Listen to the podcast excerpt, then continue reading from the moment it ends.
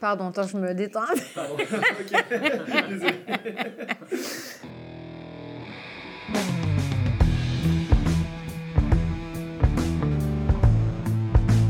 Le vin, le jaja, le pinard, le pif.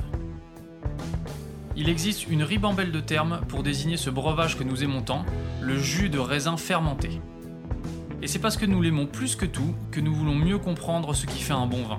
Cépage, climat et terroir y participent, mais avant tout, il y a la patte des vigneronnes et des vignerons. Je suis Romain. Je suis Florian. Je suis Antoine. Nous sommes trois copains et nous vous emmenons à la rencontre de ces hommes et de ces femmes dans leur domaine pour les interroger sur la magie de leur métier et leur vie au milieu des raisins, des vignes et des barriques. Bienvenue à toutes et à tous dans le bon grain de l'ivresse.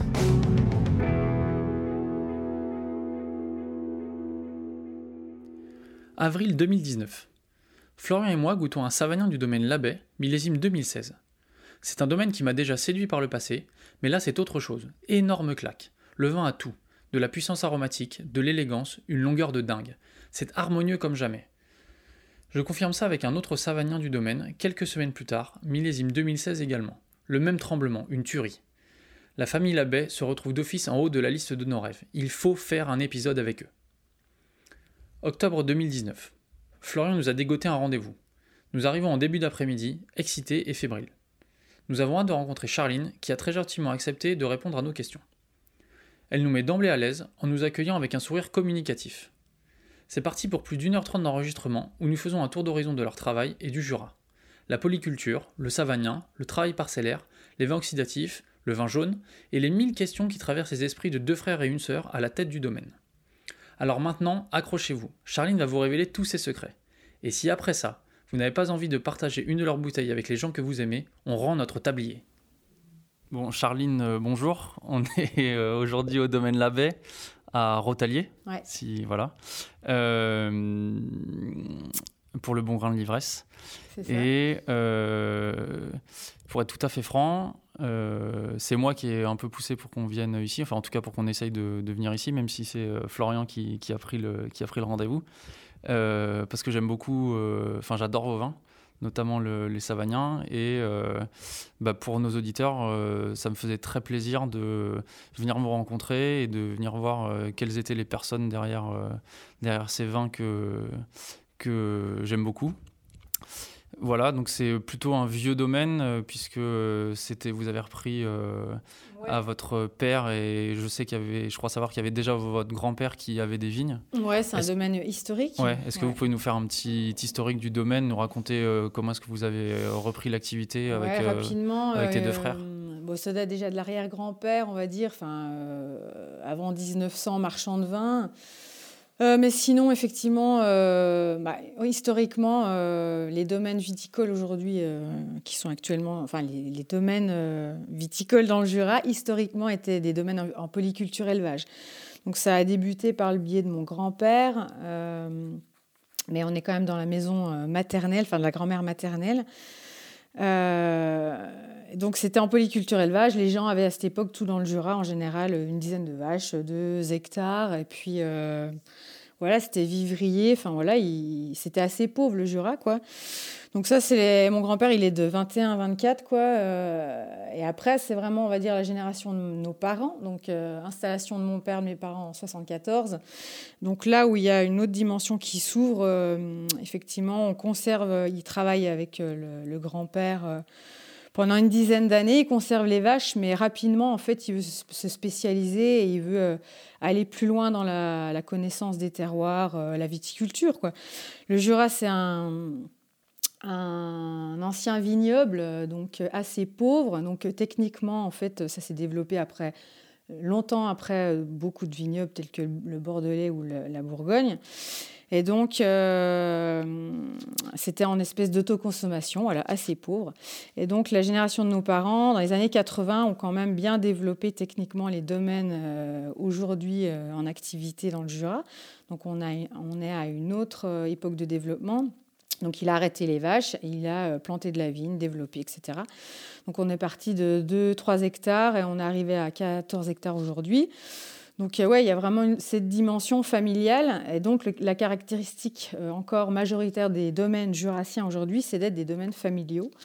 donc aujourd'hui, on a un autre tournant charnière, une, autre époque charnière justement de cette type de structure des domaines. Donc nous, ben, on est né euh, une fratrie de trois enfants. Euh, voilà, euh, nos parents sont partis de rien. Ils ont œuvré, vraiment passionnés. C'était la vente au domaine majoritairement à la bouteille, en vente directe. Et le Jura, à, cette époque-là, n'était pas du tout reconnu au niveau de ses terroirs, était même très stigmatisé par rapport à la, pratique des vins oxydatifs, donc qui va plutôt à l'encontre même de la vinification classique, puisque c'est l'oxydatif, c'est donc on parle d'oxydatif, c'est une oxydation ménagée, hein, c'est pas une oxydation pathologique. Euh, donc c'est ménager, donc c'est euh, géré, on va dire, mais en même temps ça fait référence au défaut majeur du vin, à l'oxydation. Et du coup, ce type de vinification en fait tend à niveler la différence de terroir en fait de nos parcelles. Donc si vous voulez, nos parents, enfin mes parents, ils ont œuvré en fait pour euh, faire reconnaître les terroirs potentiels du Jura dans ce contexte difficile en fait où on avait ce type de goût et donc qui a tendance à niveler les différences de terroir, en fait, puisque ça donne un goût tellement fort que voilà, on, va euh, cacher euh, l'expression des sols, euh, voilà. Donc mon père a été un partisan, enfin on est une des maisons assez précurseurs dans les années, donc on va dire en 86, où ils ont commencé à communiquer sur les vins de climat qui était plutôt un, donc un, synonyme qu'on attribue à la Bourgogne, voilà, qui, a été développé par les moines, etc. Enfin, qui était où il y a le parcellaire qui a tout été euh, dessiné, euh, hiérarchisé, etc. Le Jura, rien à voir, euh, beaucoup plus pauvre, voilà. Et donc, il n'y avait pas cette notion de vin de climat, donc on a commencé à communiquer. Donc, à cette époque-là, mon père, il a récupéré pas mal de vieilles vignes de plus de 50 ans, qui à cette époque-là n'étaient pas du tout intéressantes parce qu'en baisse de rendement, etc. et donc, étaient à la recherche de ces terroirs. On a commencé par mettre en avant le nom de nos parcelles cadastrales par le biais de vignes de 50 ans. Donc lui était euh, un peu plus averti que d'autres et c'était son, fer de lance de rechercher euh, l'expression de ces vieilles vignes. Mais il continuait par manque de moyens techniques, humains, sur son entreprise, vu qu'il l'a développée en termes de plantation, de vente. En fait, le type de vinification était encore légèrement sur l'évolution, l'oxydation. Donc on sentait encore pas précisément il sentait qu'il y avait un gros potentiel de terroir. Les vins, il y avait de la matière, de la longueur, du grain. Euh, mais après, il y avait euh, ce style de l'époque, toujours un peu sur l'évolution. Donc il y a plusieurs euh, dates sur le domaine où on évolue dans notre style de vin. Et donc l'arrivée de notamment Julien, mon grand frère de 6 ans, mon aîné, qui, a donc, qui est de 73, ayant fait ses classes en Bourgogne, lui arrive et donc est tombé amoureux des vins sur lit en Bourgogne. Euh, donc là, on passe en fait à un, type de volume du foudre à l'époque du père et du demi-muit sur une seule parcelle. On passe en fait à la, à la, pièce. Donc on donne une diversité de goût par le biais de ces différentes barriques sur une même cuvée. Il rafraîchit nettement le style. On a beaucoup de styles de réduction. Enfin voilà, il y a toute cette palette aromatique qui s'ouvre. Après, une, donc à ce moment-là, euh, de 98 à 2008, en fait, on produit donc des vins euh, sur le domaine. On est, on est sur euh, donc enfin, à cette époque-là, on est sur 9 hectares, on va dire, majoritairement sur des chardonnays. Ces vieilles vignes issues de sélection massale. Donc la massale, c'est le contraire du clone. Donc un clone, donc euh, c'est euh, la multiplication x fois d'un plan euh, qualitatif qui a été sélectionné pour ses qualités. Et donc, à contrario, nous, notre berceau, ce qui a défendu nos parents, ce qu'ils nous ont transmis, c'est justement le, fait d'avoir ce patrimoine de vieilles vignes de plus de 50 ans qui, de par leur âge, si vous voulez, les clones, ça date des années 80, donc du par leur âge, on est forcément sur des sélections massales. Une sélection massale, c'est une diversité d'individus euh, sur une parcelle, et donc euh, avec des qualités, des défauts, enfin en tout cas des différences. Et nous, on met en avant ce, fait de justement être contre le clone qui a beau avoir la, plus belle des qualités, en fait appauvrit le, vin fini et même le vivant végétal. Euh, appauvrit et donc la massale, elle, on a beau avoir des défauts, ben, tous nos, nos différences font qu'on pixelise et qu'on donne beaucoup plus de grains, de complexité au vin, de résistance, de vie, enfin naturelle. voilà, on n'est pas sur une approche, on va dire, où on veut manipuler avant tout, euh, s'autosatisfaire en tant que petit euh, chimiste. Enfin voilà, on est, on est sur en fait, euh, on a tout à portée de main. et donc, enfin, tout est relié dans ce que je vous dis. Ouais, c'est le, c'est donc le Jura. De par ses velléités, c'est le fait d'avoir été un peu pauvre, à la traîne quelque part par rapport techniquement à d'autres vignobles, en fait, nous a permis de conserver également jusqu'à aujourd'hui, en fait, un patrimoine qui s'est conservé. En fait, on n'a pas perdu euh, plein, plein de choses. Je suis désolée, je fais pas mal de digressions. Non, non, mais c'est intéressant. Et du coup, c'est difficile de tenir le, le, le, sujet euh, initial. Donc, euh, comment on a repris ces vignes et tout. Donc, en fait, c'est ce qui nous façonne aujourd'hui et pourquoi on s'est fait connaître, c'est d'avoir initié des vins houillés dans les années, enfin, fin 90, on va dire, à l'époque où il y avait peu de, domaines qui vinifiaient de cette manière, donc dans un contexte de, de vignobles méconnus, de, de potentiel de, géologique, enfin, euh, de terroirs méconnus. Et donc Julien est arrivé là. Donc je vous disais, ouais. Euh, donc pendant dix ans, on a fait, voilà, on a gagné en précision, en fraîcheur sur un autre, type de vinification qu'on a euh, techniquement un peu rénové entre guillemets, enfin innové, je veux dire, par rapport à nos parents. En fait, les parents, ils ont fait toute la fondation, je dirais, euh, du domaine au niveau euh, vigne parcellaire. Ils ont initié la vente, mais après, en fait, donc nous aujourd'hui, on est dans un contexte beaucoup plus confortable où on a, j'aime pas ce terme, mais un outil de production. Euh, enfin, on est assez confortablement assis et en fait, on a le confort et le luxe de pouvoir encore améliorer tout ça. et puis au niveau nous de notre travail, c'est beaucoup plus confortable et moins astreignant. voilà, on on a une polyvalence dans ce qu'on fait. Enfin, donc nous, on est un collectif euh, de donc mes deux frères et moi-même. Donc c'est vrai qu'on a, euh, on est, on a grandi ensemble.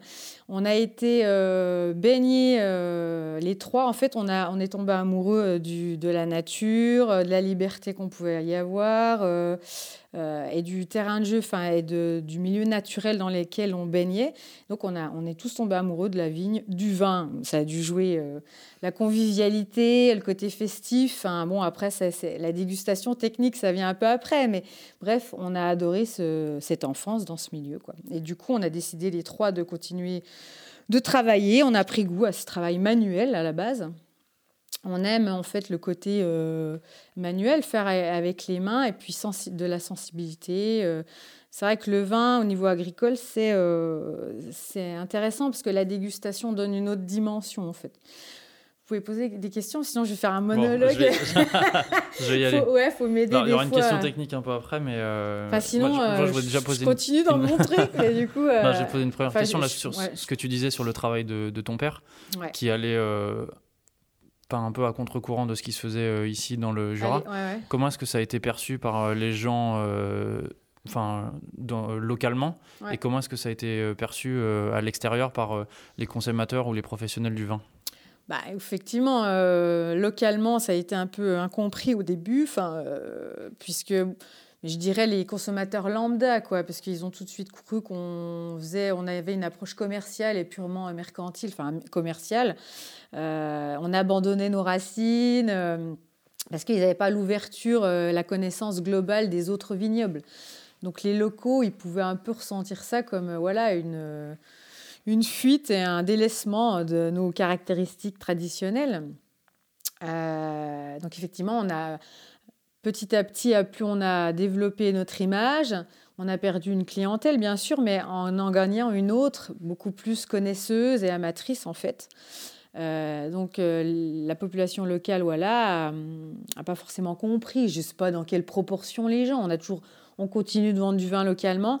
Eux, ils sont dans leur formation, ils ont été un petit peu à la traîne, mais petit à petit, d'autres locaux nous ont rejoints et ont compris le goût du vin. Enfin voilà, ils ont évolué à leur rythme. Et en parallèle, dans les années 90-2000, ben, les premiers importateurs, en dégustant, en venant déguster des vins du Jura, ben, se rendent compte d'un potentiel et d'un rapport qualité-prix intéressant et donc euh, trouve un intérêt. Et donc c'est là que l'export se développe, euh, nous permettent de développer un petit peu la vente à l'export à un peu plus gros volume. Enfin, on n'est pas obligé de vendre à la bouteille, euh, d'aller démarcher les comités d'entreprise.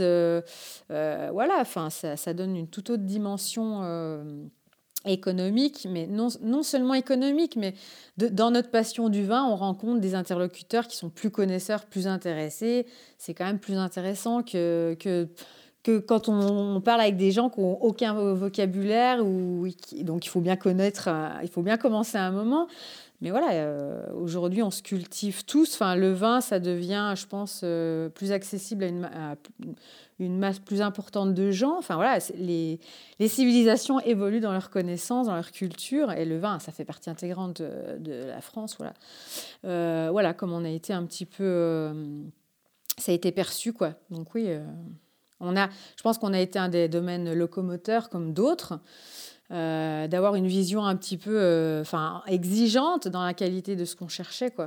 Après, nous, on mélange, euh, on n'a on pas, on pas une approche technique dans la manipulation du vin hein, pour, pour faire les choses, les changer en fait. En même temps, on est exigeant techniquement dans la qualité du vin. Mais voilà, il faut, il faut allier les deux. Enfin,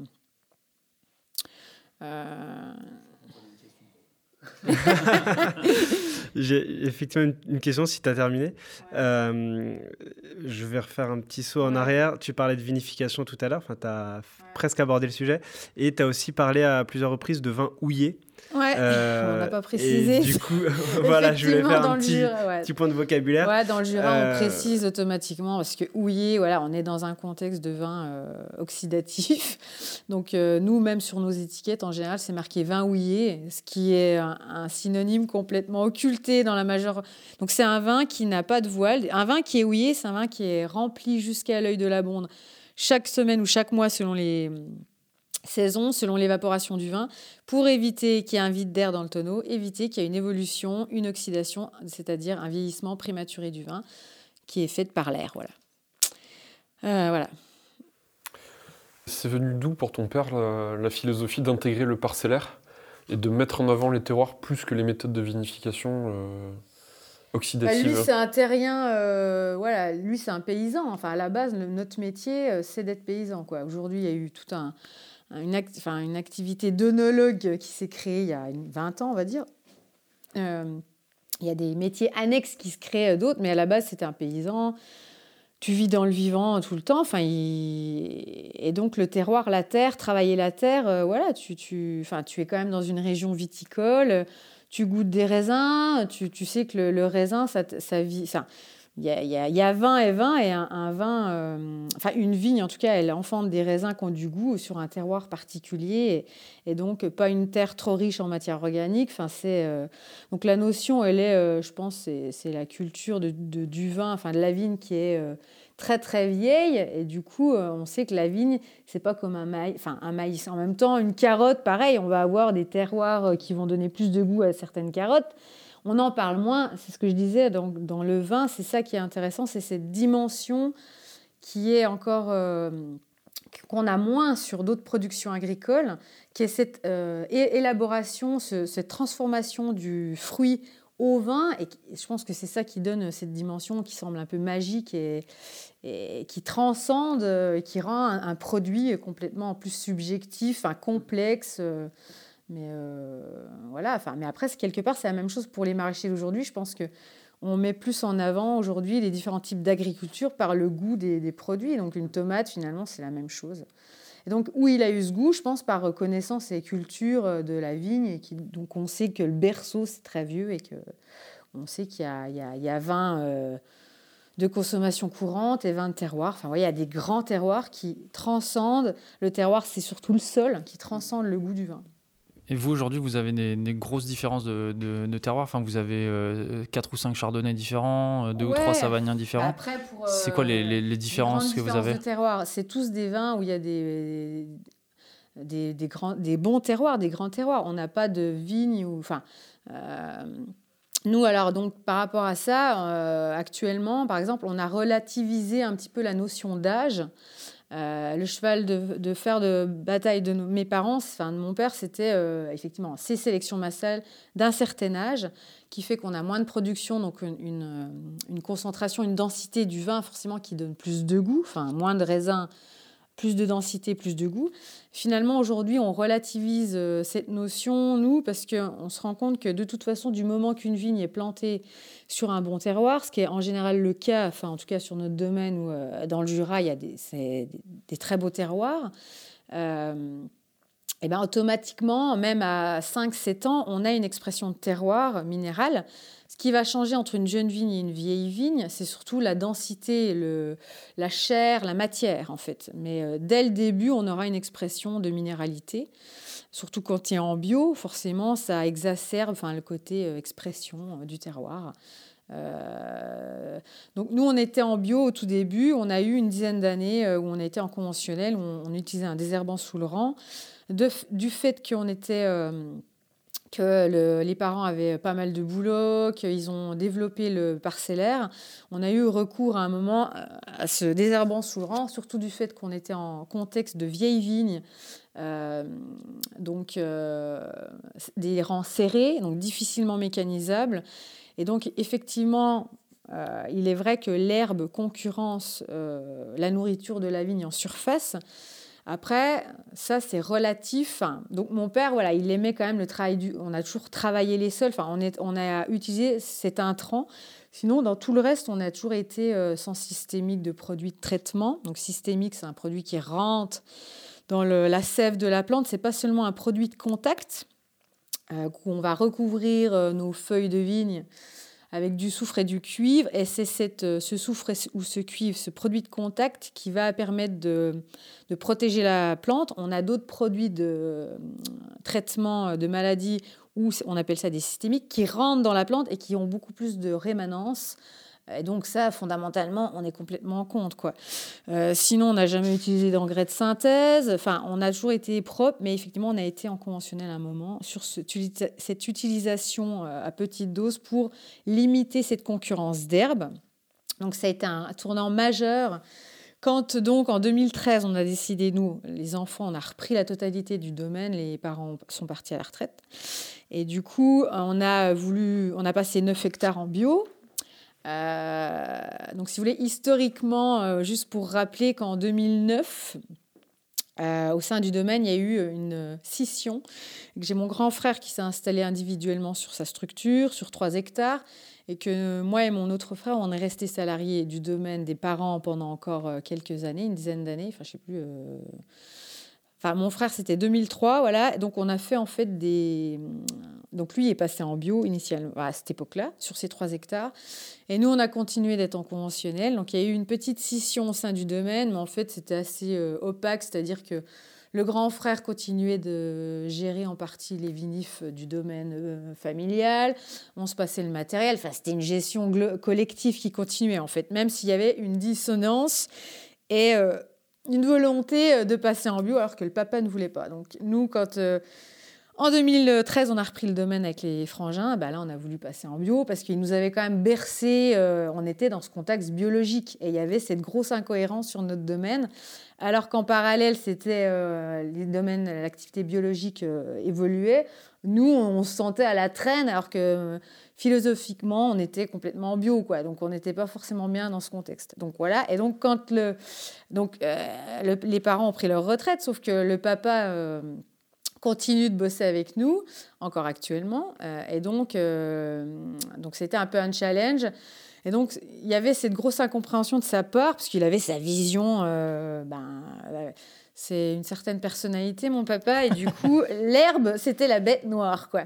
Et donc, l'herbe, en fait, si vous voulez, pour expliquer le contexte dans le Jura, c'est vrai que ça peut. en fait, c'est le point noir, parce que le Jura, c'est euh, une grosse pluviométrie au printemps. Euh, donc, qui dit pluie dit herbe. Euh, dans un contexte en fait de, terroir où on a des sols donc à dominance argileuse, donc on a beaucoup de marnes du lias ou du trias, mais notamment beaucoup de marnes du lias. Donc c'est quoi les marnes? C'est des sols à forte proportion d'argile. Donc, on a peu de matière organique. Donc, c'est des sols qui demandent à être travaillés pour euh, lutter contre cette herbe, mais pour la décomposer et créer cette matière organique, pour trouver un équilibre, pour que la vigne puisse se nourrir, physiologiquement nous donner suffisamment de raisins et qu'elle garde cette notion de terroir, enfin qu'elle possède. Mais en tout cas, ce sont des sols difficiles. Donc le printemps où il pleut beaucoup, on a euh, des périodes de euh, comment dire, d'activités qui peuvent être des fenêtres qui peuvent être courtes, où il faut euh, avoir une force d'action assez forte, enfin, quand on a un, large domaine en, superficie en tout cas. Euh, et, donc le fait que déjà ces vieilles vignes sur notre domaine en pourcentage important ont déjà un rendement plus bas normalement, cette herbe va d'autant plus les concurrencer qu'une jeune vigne qui est, euh, qui est, voilà, qui est, qui est beaucoup plus vigoureuse. Quoi. Ça va réduire la vigueur de la vigne et ça va réduire les rendements, quoi, bah, a priori. Bah, on a en fait donc euh, on a relativisé cette notion-là aussi. En fait, tout dépend. Tout dépend en fait comment euh, a été comment dire implanter une vigne. Donc toutes les notions dont on parle, l'herbe, l'eau, enfin de rendement. Euh, tout est relatif, en fait, ça, dépend. Euh, euh, si une vigne, elle a été implantée, qu'elle a été travaillée dès le début et qu'elle s'est enracinée profondément, si elle n'a jamais été travaillée et puis qu'elle a un système racinaire en surface, puis que vous avez de l'herbe, forcément, sa concurrence quatre fois plus. Quoi. Alors que si dès le début, elle est travaillée, elle va mais après, il y a plein de théories là-dessus. C'est comme la notion de terroir. Certains disent qu'on la trouve en surface, d'autres que c'est la racine pivotante qui va aller euh, approvisionner l'eau hydriquement, et c'est par le biais de cette eau que ça va révéler les sels minéraux ou la minéralité des vins. Mais il y a aussi d'autres hypothèses qui disent que c'est dans les, euh, je sais plus, 20 cm où on a cette expression minérale. Donc vous allez entendre plusieurs sons de cloche. Donc c'est pas moi qui vais vous donner les réponses, mais en tout cas au niveau euh, concurrence de l'herbe, c'est comment une vigne est implantée. Euh, il faut toujours préciser. Voilà, c'est comme on parle toujours de terroir. Donc, avant de parler de terroir, on parle déjà du végétal et de quel type de sélection c'est. Parce que c'est euh, le catalyseur, le médiateur, le transformateur du terroir. Euh, et voilà. Et donc après, on est sur le terroir. Et comment la vigne a été implantée, c'est pareil, ça fera toute la différence.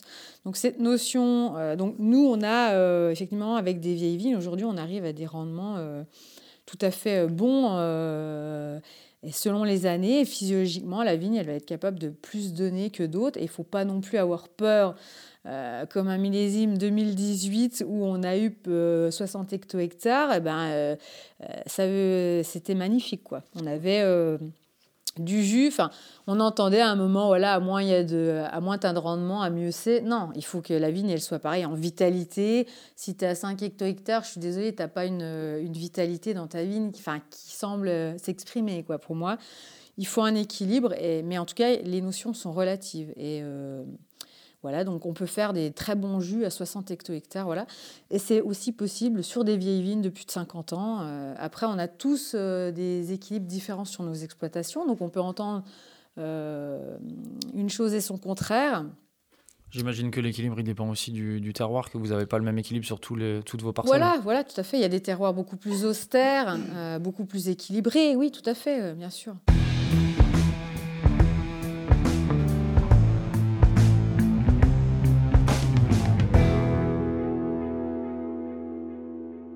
Cet équilibre et ce dynamisme de la vigne, ça, ça dépend aussi de, des parcelles que, enfin, de chaque parcelle que vous avez. Donc oui, tu me demandais initialement, euh, voilà, euh, sur le domaine, on a donc 14 euh, hectares, mais on est majoritairement sur un domaine parcellaire où on a, on a une trentaine de cuvées, on va dire.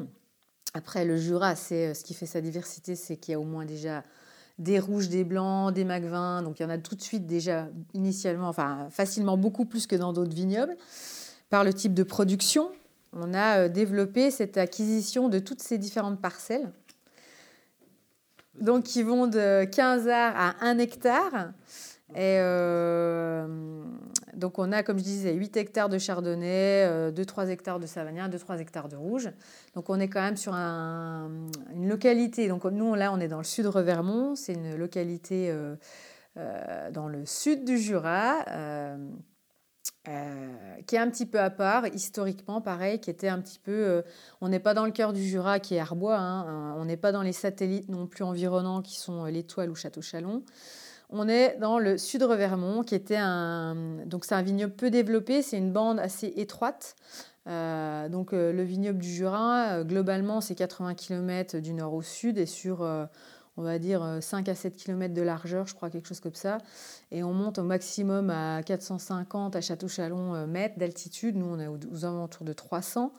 Et donc, nous, on est à, à 25 km avant la fin de l'appellation. Donc, ça s'appelle le Sud-Revermont. On, a, on est une quinzaine de vignerons euh, à être installés ici, mais c'est une antenne qui est peu développée, qui était un peu à la, encore plus à la traîne que le cœur du Jura. Euh, et donc, euh, donc, donc, on a plus des terres propices quand même à l'élaboration des, des, chardonnays des blancs. Après, il y a tout un potentiel de terres à développer. Aujourd'hui, voilà, on parle du Jura, euh, on en, ça a le vent en poupe, mais enfin, euh, donc il y a 1850 euh, hectares en AOC, en appellation d'origine contrôlée, et on parle encore d'un potentiel de, de 3-4 000 de développer. On, a répertorié cette surface voilà, qui, qui se situe, donc si on développait le, la largeur du vignoble actuel, on va dire. Donc il y a sûrement des terres encore à découvrir. Enfin, ça, c'est un autre chapitre sur le développement Jura. Euh, là, la question, c'était plutôt au niveau de nos vignes. Euh, donc nous, ce qui nous intéresse, voilà, c'est d'avoir mis en avant nos différentes parcelles cadastrales de 15 heures à, 1 hectare. Et on n'est pas dans le travail... Euh, enfin, voilà, on, chaque parcelle a son âge, sa caractéristique, et c'est ce qui nous intéresse de, de bouger d'un endroit à l'autre.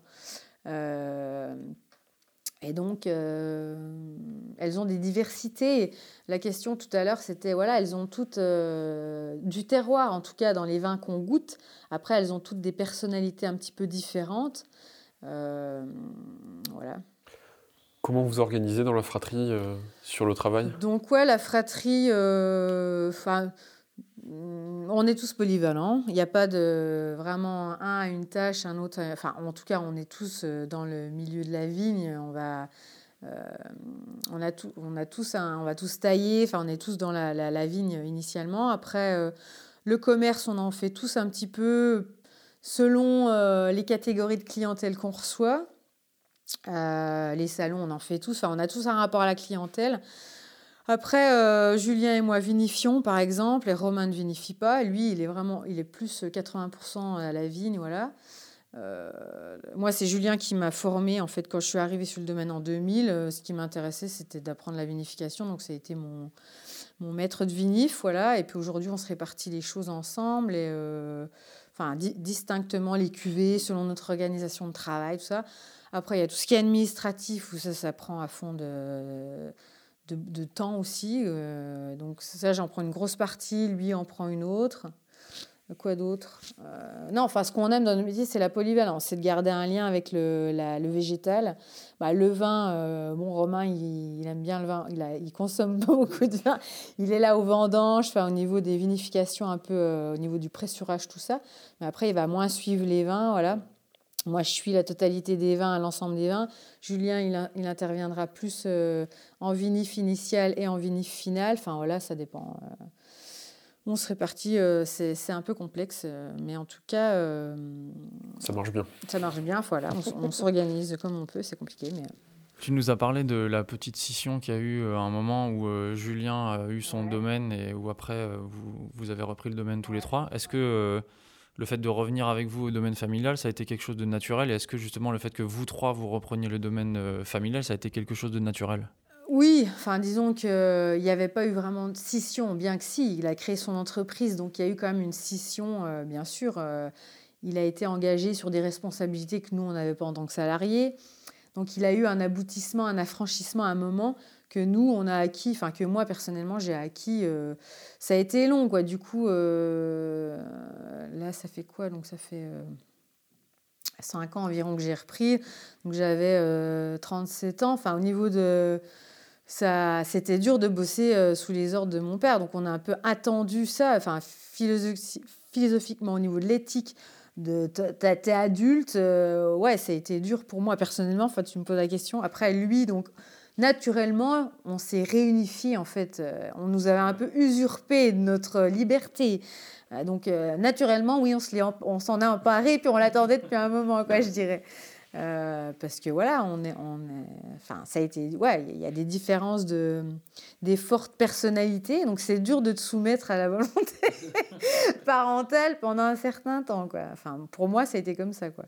Et après, donc, on a des caractères qui, qui vont plutôt bien ensemble. Enfin, on gueule pas tous au même moment. Euh, donc, on donc moi, je suis la dernière, donc euh, ils sont assez tolérants avec moi. je dirais que je suis pas toujours facile. Après, eux sont, ils montent moins dans les tours, voilà pour dire ce qui est. Euh, mais en tout cas, on, on, aime cette notion de collectif, quoi. Enfin, de l'aboutissement de chaque individu, mais au sein d'une population, d'un collectif, un le côté grégaire, vivre en groupe. Moi, je, ça m'intéresserait pas, je pense, de vivre toute seule. Euh. Après, voilà, c'est pas forcément facile de vivre en communauté. Et puis, on aime aussi travailler avec d'autres gens. Euh. Euh, c'est comme l'histoire de, des sélections massales, quoi. C'est ces différences qui nous tirent vers le haut et puis les fonctionnements. Enfin, voilà. Est-ce que vous avez toujours, je dis vous là pour les, les trois frères et sœurs, est-ce que vous avez toujours travaillé au domaine ou est-ce qu'à un moment vous avez vécu des expériences ailleurs et ailleurs euh, Peu. Que de domaine et ailleurs que euh, dans le monde du vin? Non, on a, non, non, on a été essentiellement euh, baignés et on a bossé là-dedans. Enfin, on a tous eu, si tu veux, des expériences professionnelles dans des domaines par le biais de nos études. Mais non, après, au niveau responsabilité, non, parce que moi, j'ai appris vraiment le métier. Je suis arrivée à 20 ans il y avait cette telle synergie en fait euh, avec les frangins, tout, euh, les amis autour. Enfin, c'était tellement confortable et euh, jouissif, enfin, quelque part. Et d'être sur un domaine familial où tu as quand même des facilités bah, de t'émanciper dans ton travail aussi. Après, effectivement, tu n'as pas le côté. Enfin, aussi, si tu as le côté où tu dois faire tes preuves, c'était un domaine exigeant, donc nos parents étaient pas, enfin voilà, c'était des gens qui avaient des exigences dans le travail, donc mais effectivement pas par le biais de, postuler un poste et d'être détaché de ça. Donc c'est vrai que euh, au niveau de la sensibilité, ça a toujours été empreint de, de, ce berceau familial avec ses avantages, ses inconvénients, ses facilités, ses difficultés. Euh, donc, euh, moi, effectivement, j'aurais aimé à un moment peut-être m'émanciper et ça aurait été peut-être plus facile euh, après. Donc, Julien, il a, hum, je réfléchis, euh, il s'est installé en 98 après un pseudo BTS Viti, mais qu'il n'a pas fini. Euh, en fait, non, je crois que. Donc, Romain, lui, il a, fait peu d'études. Donc, euh, il n'a pas dû avoir de. Si c'était tellement riche ici, il y avait du job. Enfin, je veux dire. on nous a... Moi, je, pense que j'aurais souhaité qu'on pousse à l'extérieur. J'avais du mal à prendre ma décision. J'aurais voulu à un moment bosser dans le para-agricole que j'aime, mais j'y connaissais rien à 20 ans. Euh, limite, je savais pas ce que c'était qu'un raisin foulé. Enfin, donc foulé, un raisin foulé, c'est un raisin qu'on écrase pour, euh, pour qu'il libère son jus. Notamment, nous, au niveau des pressurages, on fonctionne pas comme ça, mais je le précise. Donc, c'est quand on écrase la vendange pour que ça se presse plus vite. Et donc, euh, voilà, moi, j'étais, j'avais la fibre agricole, mais le vin, j'y connaissais rien à 20 ans, donc j'ai tout appris à ce moment-là. Et donc, euh, les garçons, ils étaient plus euh, euh, connaisseurs, ils avaient fait des études dans la vigne. Moi, j'ai pas fait du viti, j'ai appris sur le tas, voilà. Et donc, non, on n'a pas eu beaucoup d'expérience à l'extérieur, effectivement. Parce qu'il y avait cette synergie, quoi. Est-ce que vous avez des échanges d'expériences avec des vignerons du Jura ou des vignerons qui sont, qui sont autour de, de chez vous? Il y, a, il y a, quelques domaines assez connus à Rotalier, enfin assez prestigieux, on va dire. Ah bon, les Dont vous. mais il y en a d'autres en devenir. non, non, mais. Euh, bah, on veut, bien, on veut bien les noms des bons en devenir. non, mais c'est ça qu'on aime dans le Jura, c'est que c'est une mentalité assez saine et de proximité. Donc. Euh, après, c'est un territoire où il y a effectivement ce caractère assez écologique.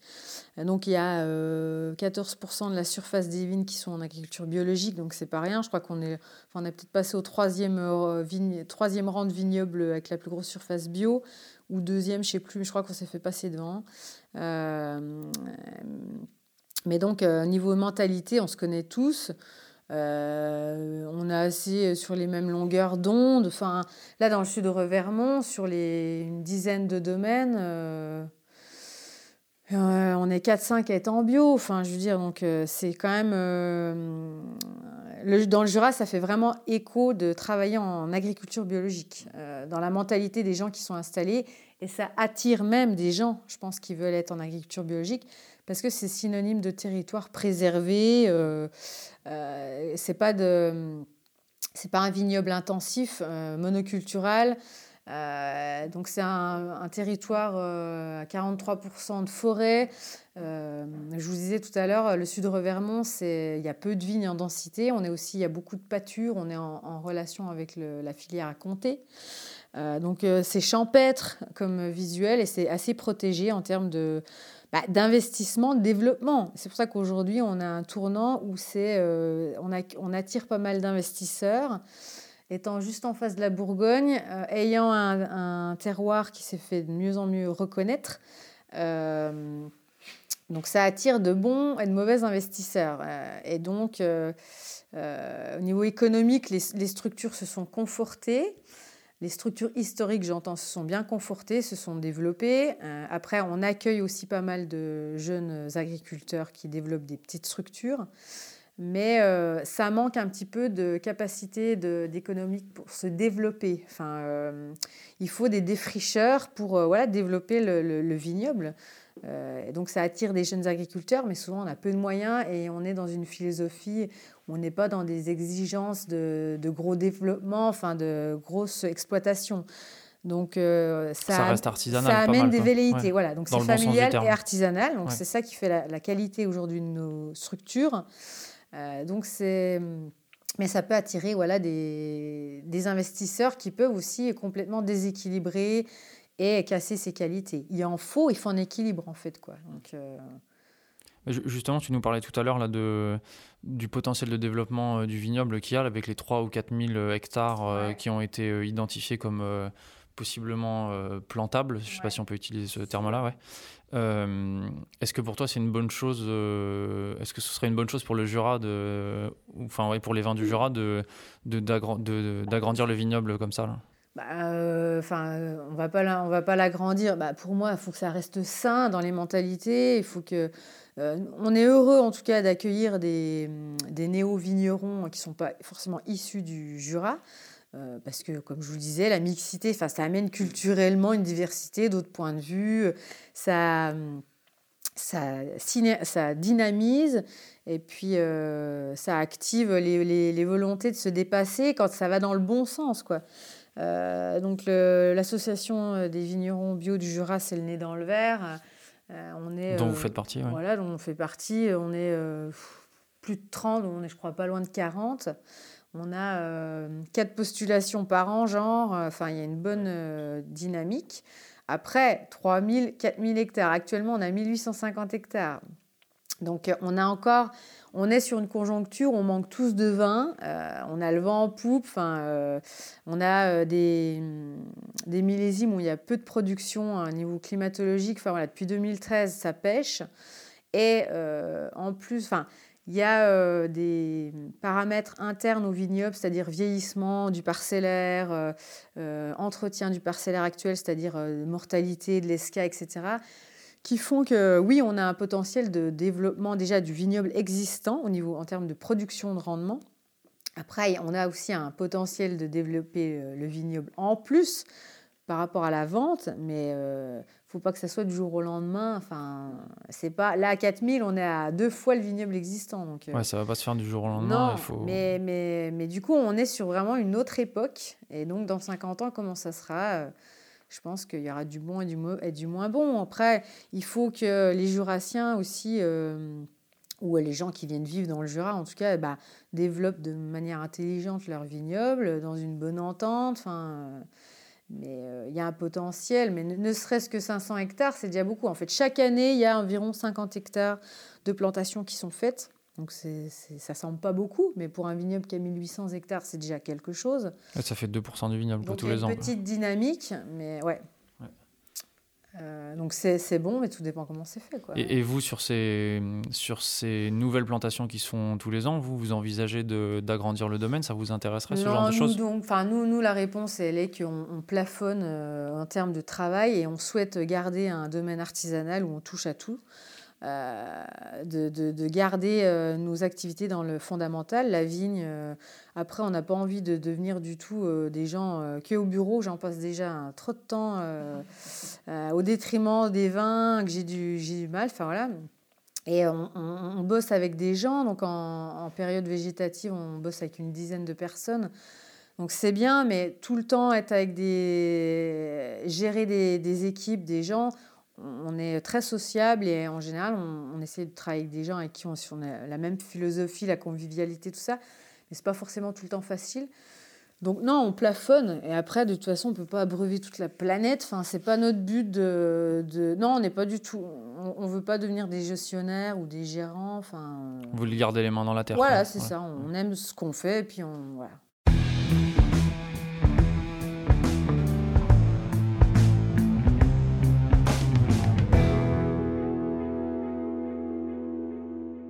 Reviens sur, sur, la fratrie. Là, depuis 2013, vous avez euh, poursuivi sur la philosophie qu'avait euh, euh, construit votre père ou vous avez quand même un petit peu changé de direction? Ben... Et comment ça a été perçu par mmh. ah bah le papa? Ouais, le papa et la clientèle, pareil, on a un petit peu changé de clientèle, ouais. Ben, bon, au niveau de, du passage en bio, voilà, ça a été, c'est toujours un de nos collaborateurs, je dirais. il, il, nous aide encore toujours dans le métier. De toute façon, c'est ça c'est plus que son métier, c'est sa vocation, c'est sa vie, mmh. c'est euh, sa manière de vivre. Hein. C'est une, euh, on, est paysan, enfin, on, est terrien, mais on est euh, voilà, dans, dans, dans, le milieu vivant. On n'arrive pas, nous, à comprendre comment les gens enfin, peuvent vivre en ville, parce que c'est pas équilibrant. Enfin, nous, notre, nature, elle est d'être des, des, des, êtres vivants qui vivent dans cet espace vivant et naturel. Et donc ça a été un peu dur, comme je l'expliquais, au niveau du passage en bio, parce qu'il n'y croyait pas euh, techniquement, euh, baisse de rendement, etc. Euh, on n'était pas assez outillés. on n'était pas assez outillés. donc ça a été ce gros challenge de développer un petit peu. puis aujourd'hui, rien n'est acquis, en fait. Chaque, saison, c'est un peu le challenge dans le Jura. Il y a le stress de le début de la période pour gérer l'ensemble du parcellaire. Si tu loupes le si tu loupes l'heure euh, pour, euh, avoir, euh, pour gérer ton parcellaire en termes de travail du sol, bah, tu, tu loupes. On dit qu'une vigne, je suis désolée, je dérive, on dit qu'une vigne, l'herbe, est, il, est, il est nécessaire de gérer l'herbe en fait de. Avant, un mois avant le débourrement, en fait, où le débourrement, c'est là où elle va avoir un besoin en azote assez important. Donc, il faut, faut, avoir initié, en fait, ce, ce phénomène de déstructuration du, de l'herbe pour qu'elle puisse transmettre l'azote. Euh, euh, je ne vais pas rentrer hyper technique, mais dans les termes techniques, mais l'azote disponible pour sa, pour sa vigueur, en fait, tu as plusieurs types d'azote, mais en tout cas pour euh, la végétation de l'année. Donc un mois avant que ça débourre, donc en général ça débourre début avril, on va dire. Le débourrement, juste, c'est la sortie des bourgeons au printemps. Voilà. voilà. voilà. Jusqu'à la fleur. On dit que c'est important de gérer cette fenêtre de, qu'il n'y ait pas trop de concurrence de l'herbe, en fait, euh, à ce moment-là, dans la vigne, mm. jusqu'à la fleur. Donc, la fleur, en général, c'est. Euh, c'est. Euh, c'est le 1er mai. Attendez, je dis une connerie, attendez. oui, oui, oui. j'ai, un, j'ai un trou, ouais. Oui, c'est ça. et donc, après, voilà, il y a. la vigne, elle peut Enfin, il y a moins de concurrence, en tout cas, le reste du temps. Bien qu'il faut continuer d'entretenir de, cette herbe, parce que si tu te laisses dépasser, tu te laisses dépasser, c'est fini. Euh, voilà. Et après, tu as aussi tout ce qui est jeune plan. Euh, il faut, il faut de toute façon gérer cette herbe, mais tu n'as jamais un sol complètement nu. Euh, enfin, il y a des petites périodes où c'est. Mais voilà, une herbe, elle repousse en trois semaines. Enfin, voilà. Donc, après, quand tu es en agriculture biologique, justement, tu. Aujourd'hui, on réfléchit à limiter les passages de, de tracteurs. Euh, c'est pas plus écologique du coup. Euh, donc après, il y a les engrais verts. Enfin, il y a plein de chapitres. Hein. Ça, c'est plus technique. Mais du coup, euh, c'était quoi la question? Par rapport à la philosophie.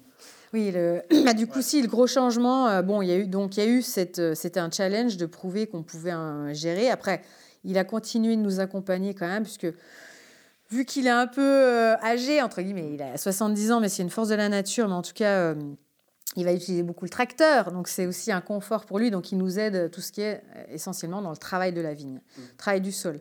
Mais après, le la, difficulté, ça a été au niveau des, de l'évolution des vinifications. Et donc, tout à l'heure, j'ai parlé d'une d'une époque où pendant une dizaine d'années, en fait, où on a houillé, on est passé au vin houillé, on a été reconnu, donc à partir de 98. Et en 2008, en fait, on a commencé à, amorcer euh, ces vinifications sans sulfite, donc par le biais de rencontres, notamment euh, de copains italiens, euh, enfin français, mais qu'on rencontrait sur les salons italiens, qui nous ont sensibilisés à ça. historiquement, le grand-père et le père, en fait, finalement, pendant un certain temps, ont utilisé du sulfite, mais moins. nous, pendant une dizaine d'années, on en utilisait avec parcimonie. Mais techniquement, en fait, on cherchait toujours à être autour de, avant mise en bouteille, à 15 mg de libre, 40-50 de total. Donc en général, on sulfitait au pressurage. Après malolactique euh, ou pas, enfin en tout cas une, une finalisation de sulfitage en prenant l'analyse avant mise en bouteille pour voir le niveau du vin. Et on savait que euh, la protection pour passer la, mise en bouteille et pour être conservé, le vin devait se situer autour de 12-15 euh, mg de libre en relation avec son pH, etc. Enfin, mais en tout cas, c'était ce dosage-là. Et puis, en fait, euh, voilà, 2008, on a rencontré des gens qui nous ont fait goûter leur vin.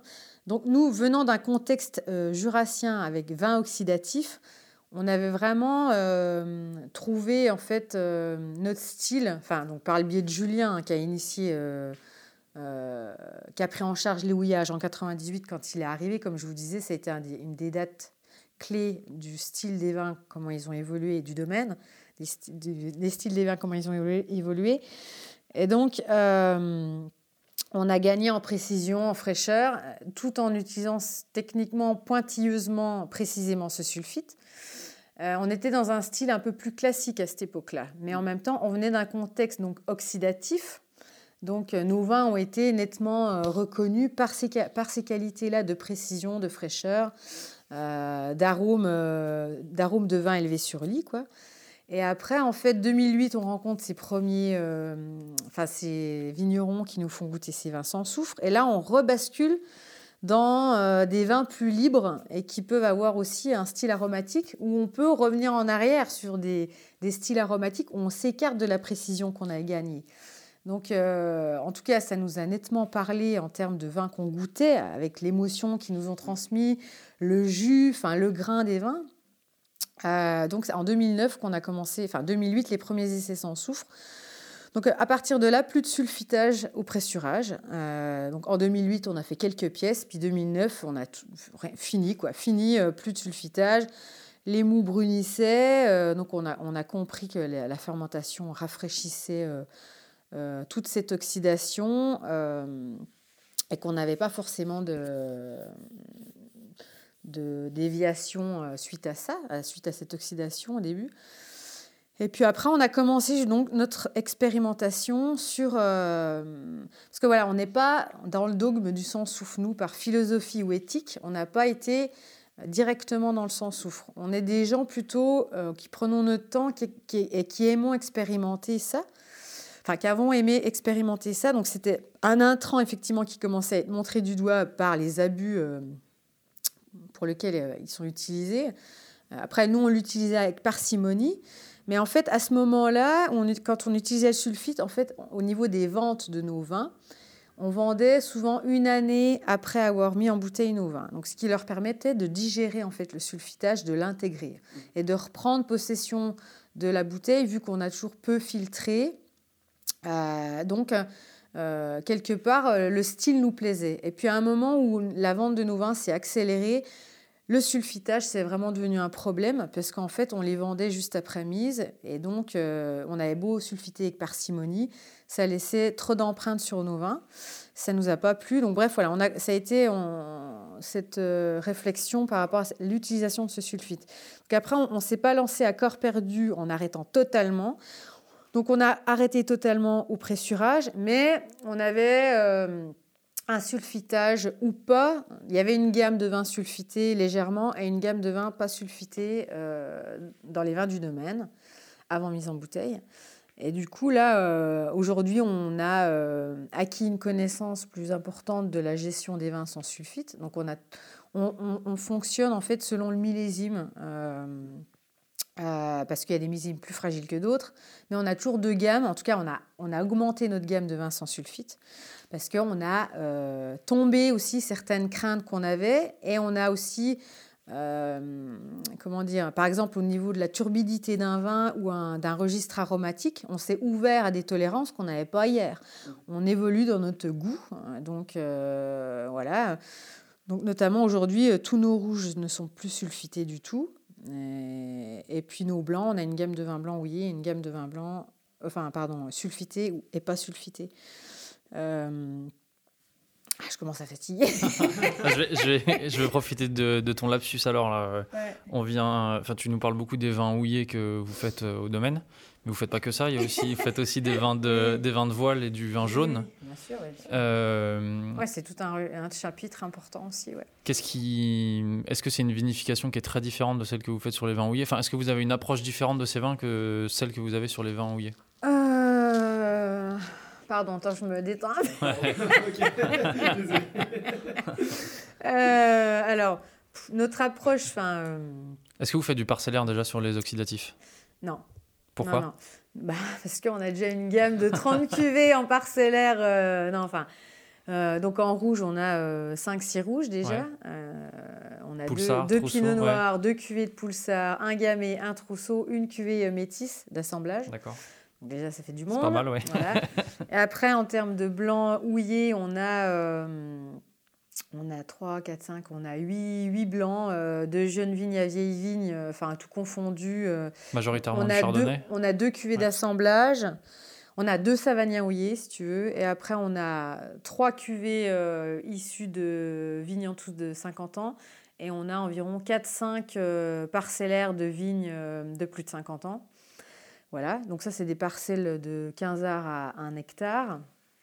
Et puis après, dans les oxydatifs, donc, si tu veux, effectivement, la notion de, de parcellaire peut être intéressante, comme le fait Stéphane Tissot sur ses jaunes. Ça, c'est une super, euh, une super approche qui est une, super création qu'il a fait depuis quelques années, là où tu sens bien la différence. Il y a forcément une notion de terroir, on le sait, entre un château chalon, un arbois, un jaune, j'entends, un jaune arbois, un jaune château chalon, un jaune côte du Jura. Mais non, nous, on n'a pas les moyens, enfin, en termes de jaune, on n'a pas de surface suffisante pour faire euh, comme ça une, parcellaire de jaune. On n'a que, deux, que 3 hectares de savagnin. Et du coup, donc en oxydatif, on n'a que 3 cuvées. C'est déjà pas mal, quoi. Enfin, voilà, donc euh, voilà, plus euh, les mares, les magvins, les pailles. Vous faites toujours le vin de voile, l'assemblage chardonnay-savagnin Oui, ouais, ça, c'est la cuvée courante en fait de tous les domaines. Euh, dit la cuvée tradition, chez nous on l'appelle pas comme ça, on l'appelle la cuvée de garde. Bizarrement, c'est pas non plus un terme approprié, je trouve, parce que tous nos vins sont de garde. En fait, les vins rouges, j'entends.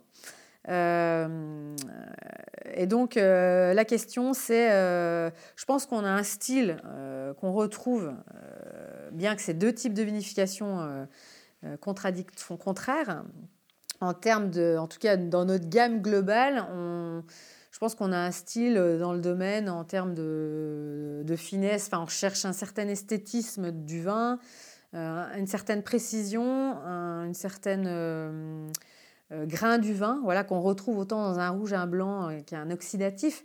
Effectivement, après, les oxydatifs, c'est un autre process entre guillemets. Il y a une méthode, il y a des choses à respecter comme on respecte des choses dans des vins euh, houillés, donc euh, voilà, élevés. Euh, oui, il y a des choses à connaître, bien sûr, c'est technique. Euh, je peux en parler après. Par, exemple, moi j'ai une question. Euh, sur, les, enfin, sur les vins jaunes, là, la législation elle dit que c'est 6 euh, ans et 3 mois minimum d'élevage. Aujourd'hui, est-ce que vous vous en tenez à la législation ou est-ce que vous faites des élevages plus longs que Nous, ça? les législations. non, non, mais c'est pas pour rien qu'elles existent, ces, législations. Elles ont, mais elles ont été établies à un moment avec, effectivement, dans un contexte particulier à un moment donné oui, euh, les 6 ans et 3 mois, ils n'ont pas été établis pour rien. Après, c'est un minimum obligatoire. Il a bien été établi euh, qu'entre un savagnin élevé 4 ans et un savagnin qui est élevé 6 ans, il acquiert, euh, au bout de 6 ans, quand même une autre typologie de vin qui est vraiment différente du savagnin, qui est élevé à 4 ans. Euh, à 6 ans, en 2 ans, on monte les marches en termes de hum, profil de vin. Enfin, un jaune, c'est un vin qui n'est pas tout à fait comme un autre vin, comme la majorité des autres vins, dans sa structure, euh, non, ne serait-ce qu'au niveau aromatique, mais en fait dans ce qui se passe dans le vieillissement euh, du vin en tant que tel, mais surtout de la bouche. Quoi. donc, le vieillissement d'un vin, donc on apprend qu'initialement, on est sur les arômes primaires, secondaires, tertiaires il y a une relation à l'oxygène et au vieillissement dans le temps. Et donc, euh, un vin qui est élevé 6 mois, pareil, ne sera pas élevé qu'un vin euh, de 12 mois, 15 mois, 18 mois, tout ça. Il y a, des réalités qui sont euh, physiques. Voilà. Et donc, le vin, il vieillit. Donc, donc 6 ans, c'est pas rien pour un vin. En fait, donc, il, perd effectivement un moment de sa chair, hein, de sa jeunesse, de, son gras et il va euh, en parallèle prendre de la puissance aromatique en bouche. Euh, il y a une certaine concentration, puisque en général sur un jaune, il est mis en vieillissement à 13,5 et il finit en général à 14, 14,5 voire 15 degrés. Après, la question, c'est qu'effectivement, quel est, quand a été établi le 6 ans et 3 mois, euh, le standard du vin jaune, quel était-il il y a 50 ans? Quel est-il aujourd'hui? Il y a forcément eu des dérives euh, ou une amélioration, enfin en tout cas un standard qui a changé. Donc il y a des recherches qui ont été faites ou euh, des dégustations qui ont été faites sur des vins jaunes de 1700. Après, ils ont passé deux siècles et demi. Quoi. Donc comment était-il initialement? Donc il y a des hypothèses, en tout cas ça, il y a des, il y a des, des références d'ouvrages qui ont été établies, c'est super intéressant de les lire. Mais en tout cas, ce que je voulais dire, c'est que voilà, entre un vin élevé 4 ans, c'est déjà énorme, 4 ans, et 6, il y a vraiment une marche dans le, profil du vin, et ce qui devient. Euh, et le jaune, euh, c'est pas anodin. Donc nous, on n'est pas absolument effectivement. Euh, non, nous en général, on est plutôt à la traîne avec le boulot qu'on a à faire. Donc en général, c'est 7 ans d'élevage, mais ça dépend par rapport à l'organisation du travail. le, le 6 ans et 3 mois, il est en fait minimum. Après, effectivement, c'est relatif par rapport au lieu où élevé ton jaune, puisqu'on parle de jaune de euh, cave sèche ou de cave fraîche. Euh, donc, effectivement, dans les années 80-90, se sont développés l'élevage des vins de voile, notamment les jaunes, dans des vieux greniers, euh, alors qu'initialement, ils étaient souvent dans des caves. Les vieux greniers, en fait, tout a moins d'isolation d'une saison à l'autre, donc ça va accélérer le processus d'oxydation.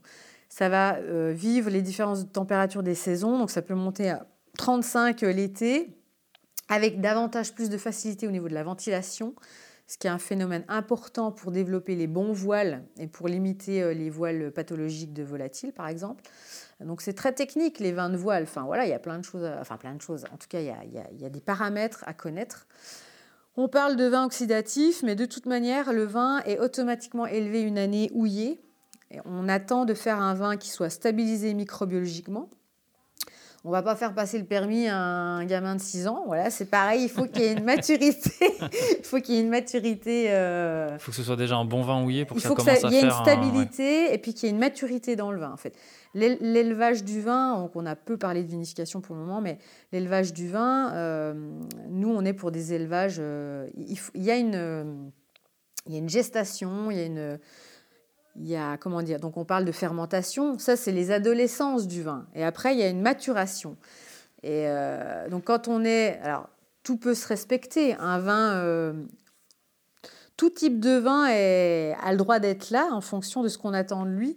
Un vin élevé six mois, fringant, euh, sur un terroir moyen pour offrir son fruit est tout, aspect, tout à fait respectable, autant qu'un vin. Mais moi, pour nous, l'aboutissement, enfin les grands terroirs, en tout cas, c'est des vins qui vont s'élever plus longtemps. C'est des vins qui vont s'élever plus longtemps. On est sur des fermentations longues, c'est des processus, on, travaille avec le temps. quoi. On ne grille pas les étapes et il y a une gestation qui va, créer cette complexité, cette qualité. Euh, du coup, nous, autant sur nos rouges, on est sur des élevages de 5-8 mois.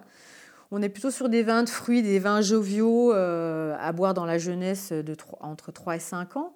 Euh, il y a aussi une notion de terroir, bien sûr, mais a davantage de notions de fruits, je dirais, à garder sur leur jeunesse. Sur nos blancs, là, je pense qu'on est sur des, grands terroirs, puis des grands vins. Qu'est-ce qui fait qu'un c'est un grand vin? Pour moi, un grand vin, c'est quand même avec une notion de garde et d'âge, qui va quand même euh, dépasser certains, euh, certains temps de garde, où on va avoir toute une succession de styles aromatiques, mais en tout cas qui va se conserver, qui va, il va être aussi bon dans la jeunesse que vieux, mais il a ce potentiel de garde, quoi, on va dire. Euh, et, donc pour ça, il faut qu'il y ait une gestation qui soit assez euh, lente et complexe, enfin en tout cas pas en deux mois. Quoi. Euh, donc c'est, nous, on est sur des élevages de, 15 à 18 mois. Après, du fait qu'on travaille sans souffle maintenant, donc pendant l'élevage en tout cas, après on, a deux gammes, mais on travaille légèrement moins longtemps en élevage, vu que le vin est moins protégé, il évolue plus vite. Donc on est sur des élevages de blanc de 15 mois environ. Et et en tout cas, euh, suite à ça, euh, voilà, le, sang, soufre. En tout cas, c'est un phénomène qu'on adore, euh, qui nous permet de continuer d'observer le vivant et de vivre avec le vivant. donc, pour ce faire, on, ne va pas, on va pas, comment dire, filtrer énormément nos vins, peu ou pas, ou pas filtrer peu ou pas sulfiter, mais en tout cas, les vins sans soufre, ils vont effectivement évoluer après la mise en bouteille, qui va quand même plus ou moins les violenter, euh, ils peuvent avoir une, oxydation prématurée en fait après cette mise en bouteille. Le fait qu'on ne filtre pas beaucoup, le milieu vivant va reprendre possession de la bouteille, recréer un milieu. Et si on a eu une oxydation prématurée, un euh, des légères aromatiques d'évolution, on peut revenir en tout cas sur de la réduction et on dit qu'un vin, c'est une année après la mise en bouteille où tu peux avoir une première photographie un peu stable de ton vin. Et après, il évoluera dans le temps, mais en tout cas, il faut quand même lui laisser le temps de reprendre euh, ses moyens dans la bouteille, de recréer le milieu. Quoi.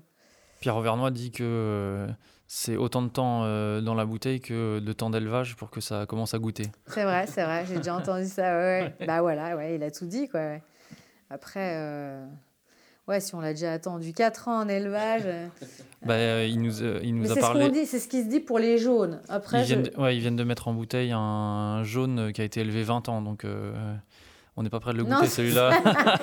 ouais, après, tout est relatif, encore une fois. Quoi. Ça dépend ce qu'on fait avant et pendant la mise en bouteille. Si, si on filtre, si on, on, met en bouteille avec une grosse machine, pas. Et c'était intéressant, enfin, je, rebondis sur ce que tu disais là, sur les jaunes, euh, qu'à 4 ans, tu as quelque chose et qu'à 6 ans, ça fait la différence. Vous, vous êtes plutôt à 7.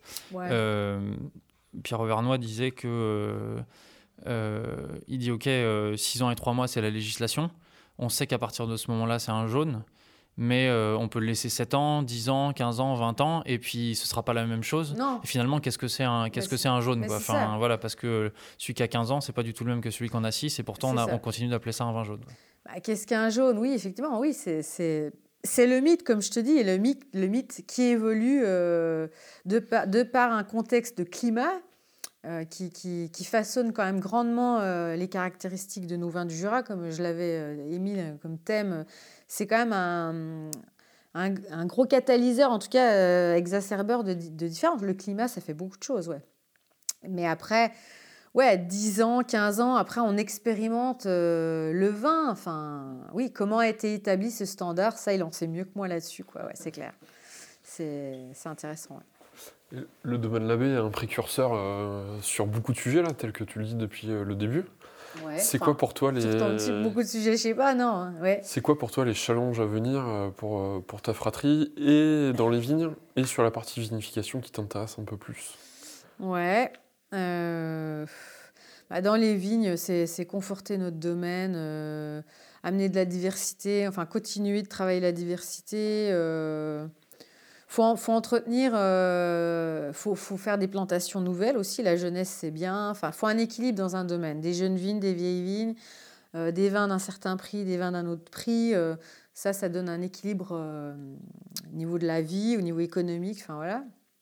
C'est la philosophie. Il faut aussi, en vue des générations suivantes, enfin, voilà, nous, on nous a légué un beau parcellaire euh, voilà, les vignes, on va dire, enfin, comme on disait avant, ça commence à devenir intéressant à 40 ans, bien que, comme je vous l'ai dit, déjà à 10 ans, ça transmet déjà beaucoup de saveurs. Mais en tout cas, euh, ouais, la notion de. Il bah, faut entretenir nos, vignes, euh, les préserver. Enfin, Il y a, y, a, y, a, y a, pas mal de problématiques de maladies du bois, enfin, euh, la flavescence dorée, c'est des sujets qui nous préoccupent. Donc l'existant, on a déjà quand même un, beau patrimoine à, préserver, je dirais, puis à continuer d'amener de la diversité. Donc on travaille aussi sur, euh, enfin moi je me forme au niveau des sélections massales, comment, euh, ben, euh, parce que effectivement on est dans, on est dans l'observation, mais techniquement être au point d'observer et de distinguer tel plan d'un tel plan, c'est complexe. Enfin, le végétal, c'est complexe. Hein. Je cherche en même temps, que je réfléchis, je suis désolée.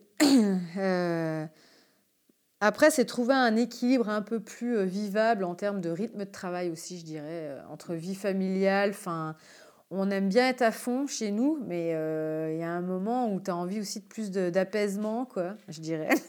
Ça, c'est personnel, quoi. on a, enfin, moi, je suis assez nerveuse, donc ouais, je chercherais un rythme plus de croisière effectivement, il y a, tellement de choses, de pistes où on peut aller euh, pour, avancer dans notre travail euh, de manière pointue, améliorer les choses. Bah, c'est dur de, tout gérer, tous ces chapitres-là, enfin, la, vigne, la vinif, euh, la vente, etc. Donc trouver un équilibre, je dirais. au niveau des vins, on est déjà heureux d'avoir fait le chemin qu'on a fait.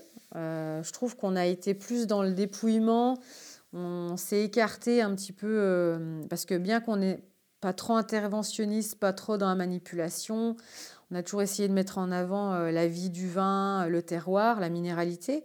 Donc de soutenir ça, d'accompagner ça. On a quand même, on s'est bien amélioré, je trouve, en termes de, les vins me plaisent plus aujourd'hui en termes de dépouillement de pureté. Euh, et même, euh, enfin, ouais, il y a moins de classique, il y, a un peu moins de style classique, c'est un peu plus brut, un peu plus naturel, je dirais. Euh, plus proche du raisin, quoi. Et après, il y a, y a d'autres choses sûrement à explorer. Mais si tu veux, chaque millésime, en fait, est différent, en fait. Et le vigneron, son travail, c'est de cerner ça, quoi. C'est cerner quel est le potentiel et les caractéristiques du millésime Et c'est pas forcément évident, bien que tu l'as suivi toute l'année. Enfin, si, mais, mais il n'y a, a, jamais un millésime pareil. Et euh, c'est ce qu'on aime dans notre métier.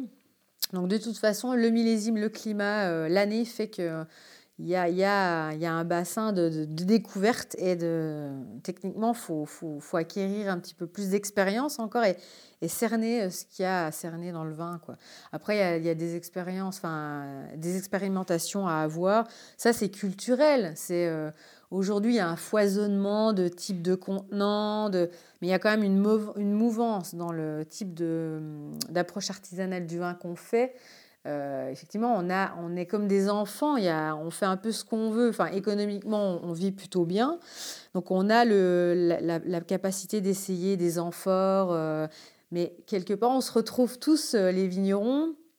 Il faut faire attention de ne pas quitter en fait les qualités qu'on a acquises non plus. Quoi. Donc, il faut, il faut il ne faut pas toujours abandonner euh, telle règle au détriment d'une autre parce que tu as envie d'expérimenter quelque chose. Mais en même temps, il y a euh, des choses à expérimenter. Enfin, voilà. Donc euh, les, macérations, c'est un sujet actuel. Après, il y a peu, par exemple, c'est un sujet que je prends, il y a peu de macération de blanc. c'est vrai qu'on a, a été pas mal intéressé par ça au début parce que c'est un procédé en plus qui était ancien. Donc ça nous plaît bien quand on dit que c'est ancien après, c'était adapté aussi à une, euh, surtout en Italie, dans un contexte de justement chaud, enfin, par exemple. Donc, euh, il faut tirer parti des, de ce qui a été fait dans un certain contexte. Mais donc, les macérations, par exemple, ça nous a plu parce que c'était quelque chose de nouveau. Après, je trouve qu'il y a, par exemple, des, peu de macérations qui me plaisent aujourd'hui. Ça peut être vite terreux. Euh, enfin, c'est, les, les, bons vins, ils sont durs à faire aussi, quoi. C'est... Pour, pour les macérations, là, ce, que, ce côté-là là, que tu n'aimes pas trop, tu parles de ça en général ou chez vous? Ou ce que vous, vous avez fait En général, non, Nous, on a fait deux, trois essais. Là, on vient, de on vient de réitérer un essai. Sur les chardonnays ou le savagnin Sur euh, bah, plus le savagnin, ça nous plaît euh, plus parce que c'est un cépage. Euh, enfin, le chardonnay aussi, ça peut être intéressant parce qu'on a des vieilles sélections de chardonnay. Le Jura, c'est un vieux vignoble, donc effectivement, tu as un patrimoine de vignes ancien et existant avec une grosse diversité de chardonnay, de pinot noir, de savagnin parce que justement, les clones sont arrivés que tardivement dans le Jura. Quoi. Donc, tu as encore un patrimoine. donc, il y a notamment les melons à queue rouge, qui est un type de chardonnay qu'on trouve dans le Jura, mais certains disent que c'est un chardonnay qui s'est adapté au Jura, d'autres disent qu'on peut le trouver ailleurs aussi en Bourgogne. Donc, je ne suis pas en pélographe, en tout cas, je m'intéresse un peu au sujet. Mais euh, donc, on a une typologie de chardonnay qui peut être intéressante, avec une pigmentation dans la peau. Et puis, euh, qui a une typologie, on dit, euh, qui peut donner des, des, chardonnays un peu surmûris, comme ça, assez aromatiques. Donc, il y a des choses à extraire dans la peau, notamment. Donc, pour une macération, c'est plutôt ce qui est intéressant, ce qu'on recherche. Et également, sur le savagnin, ça me plaît plus parce que, justement, c'est un cépage qui est aussi reconnu pour avoir euh, une peau un peu épaisse et avec une notion épicée dans ses, dans ses, dans ses peaux. Donc justement, la macération, bah, voilà, c'est ça, c'est l'extraction aromatique au niveau de la baie et de la peau. Quoi. Euh, donc euh, après, il y a des choses à expérimenter. Il y, a des, y a des très beaux essais que j'ai goûtés sur d'autres domaines, les Bodines ou Catherine Hanoun notamment. Euh, on a fait un premier essai, nous, en 2014, avec 9 jours en carbonique en macération. On, a été obligé d'arrêter parce que ça commençait à piquer. En carbo, vu que tu n'as pas le jus qui baigne forcément dans tes baies, il y a de l'air et donc ça a plutôt tendance piquer, ça veut dire piqûre acétique. donc euh, se transformer en vinaigre. C'est ça. donc on a la bactérie qui a commencé à se développer. Donc on a pressé ça a été, on n'a pas eu de déviance euh, extrême. Ça a gagné légèrement quelque chose en aromatique. ça faisait un savagnin houillé, euh, euh, voilà, aromatique, légèrement épicé, mais avec une structure de bouche classique, je dirais, sans extraction de tanin ou autre.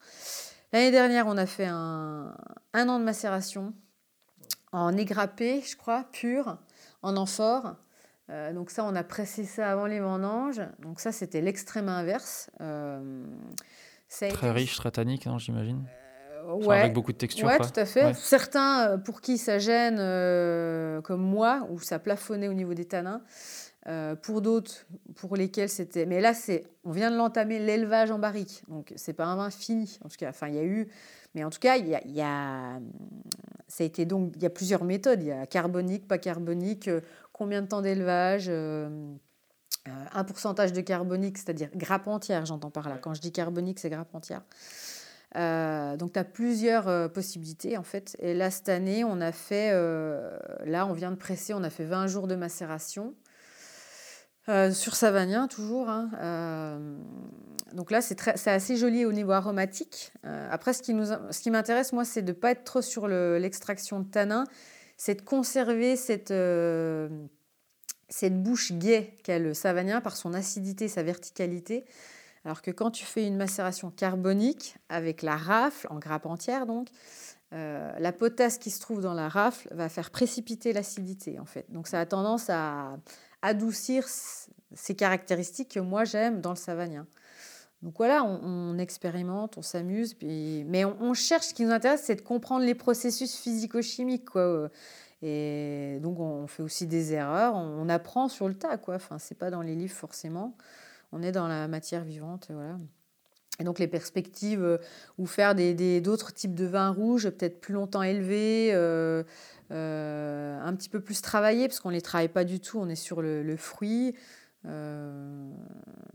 Voilà, mais on a un tel gros, tellement un gros parcellaire que y a, déjà, euh, c'est riche en méthodes dans ce qu'on fait actuellement. Euh, l'écrément, c'est technique aussi. Enfin, euh, et on a, on, a, voilà, on a une trentaine de cuvées, donc on, peut, selon les profils des parcelles, des raisins, il y a des choses qui vont se donner d'évidence en fait à faire différemment pendant, sur un même millésime. Quoi. dernière question un peu traditionnelle qu'on pose qu'on a déjà posée à plusieurs vignerons.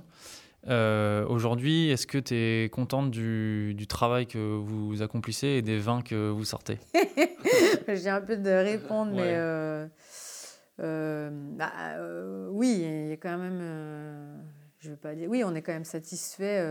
on œuvre quand même, on s'y donne, quoi. Donc, ouais, moi, je suis heureuse. notre dimension collective, elle, elle évolue aussi. Enfin, c'est-à-dire qu'on a embauché aussi d'autres collaborateurs qui nous aident. On a aussi déléguer un peu certaines tâches. Enfin, euh, on aime cette notion collective, donc euh, ça, c'est une réalité qui vit toujours. Et puis, qui se poursuit. Quoi. On rencontre des gens, c'est ce qui nous plaît.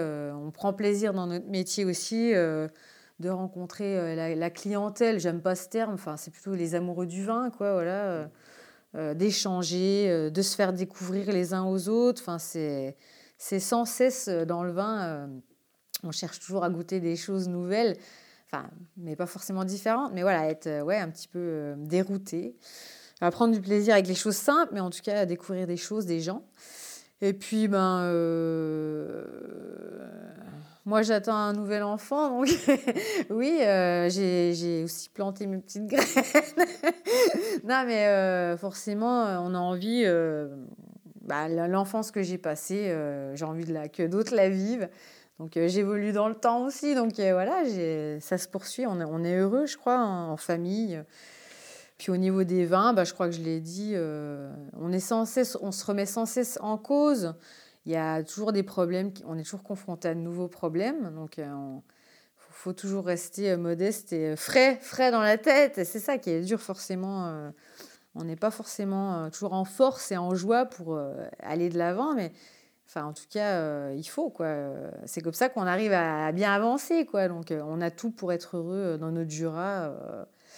Il y, a, y, a, y, a, vraiment une bonne mentalité et de belles rencontres voilà, qui, est en, qui est en devenir. Ouais. Bon, moi, j'espère que ça va continuer encore longtemps comme ça. Merci. De rien. Avec plaisir.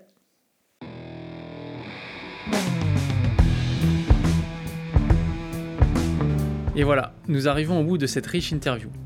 Merci Charline de nous avoir ouvert les portes du domaine et d'avoir répondu à nos questions avec tant de franchise. Nous aimions déjà vos vins, en voir les coulisses n'a fait que renforcer notre amour, d'autant plus après la dégustation. Et oui, parce qu'après cet enregistrement, nous avions soif, très soif. Alors nous avons goûté quelques jus, de très beaux chardonnays, un pinot noir tout en élégance et un vin de paille millésime 1995 à se damner. Chères auditrices, chers auditeurs, la famille Labbé fait de grands vins, c'est indéniable. Ne passez pas à côté. Ça vous a plu? Alors on compte sur vous pour nous mettre 5 étoiles dans votre appli de podcast favorite. À la réalisation, c'est toujours les mêmes, Antoine Msika, Florian Nunez et moi-même Romain Becker. Merci à Emmanuel Napet pour le mixage, à Emmanuel Doré pour la musique originale et à Lena Mazilu pour les graphismes. On va maintenant faire une petite pause dans nos publications pour un bon repos estival. On revient en septembre avec des vignerons confirmés, un couple attachant au tout début de son aventure viticole et surtout, on vous prépare une grosse surprise pour l'automne. Prenez soin de vous, passez un bel été, mais par-dessus tout, buvez bon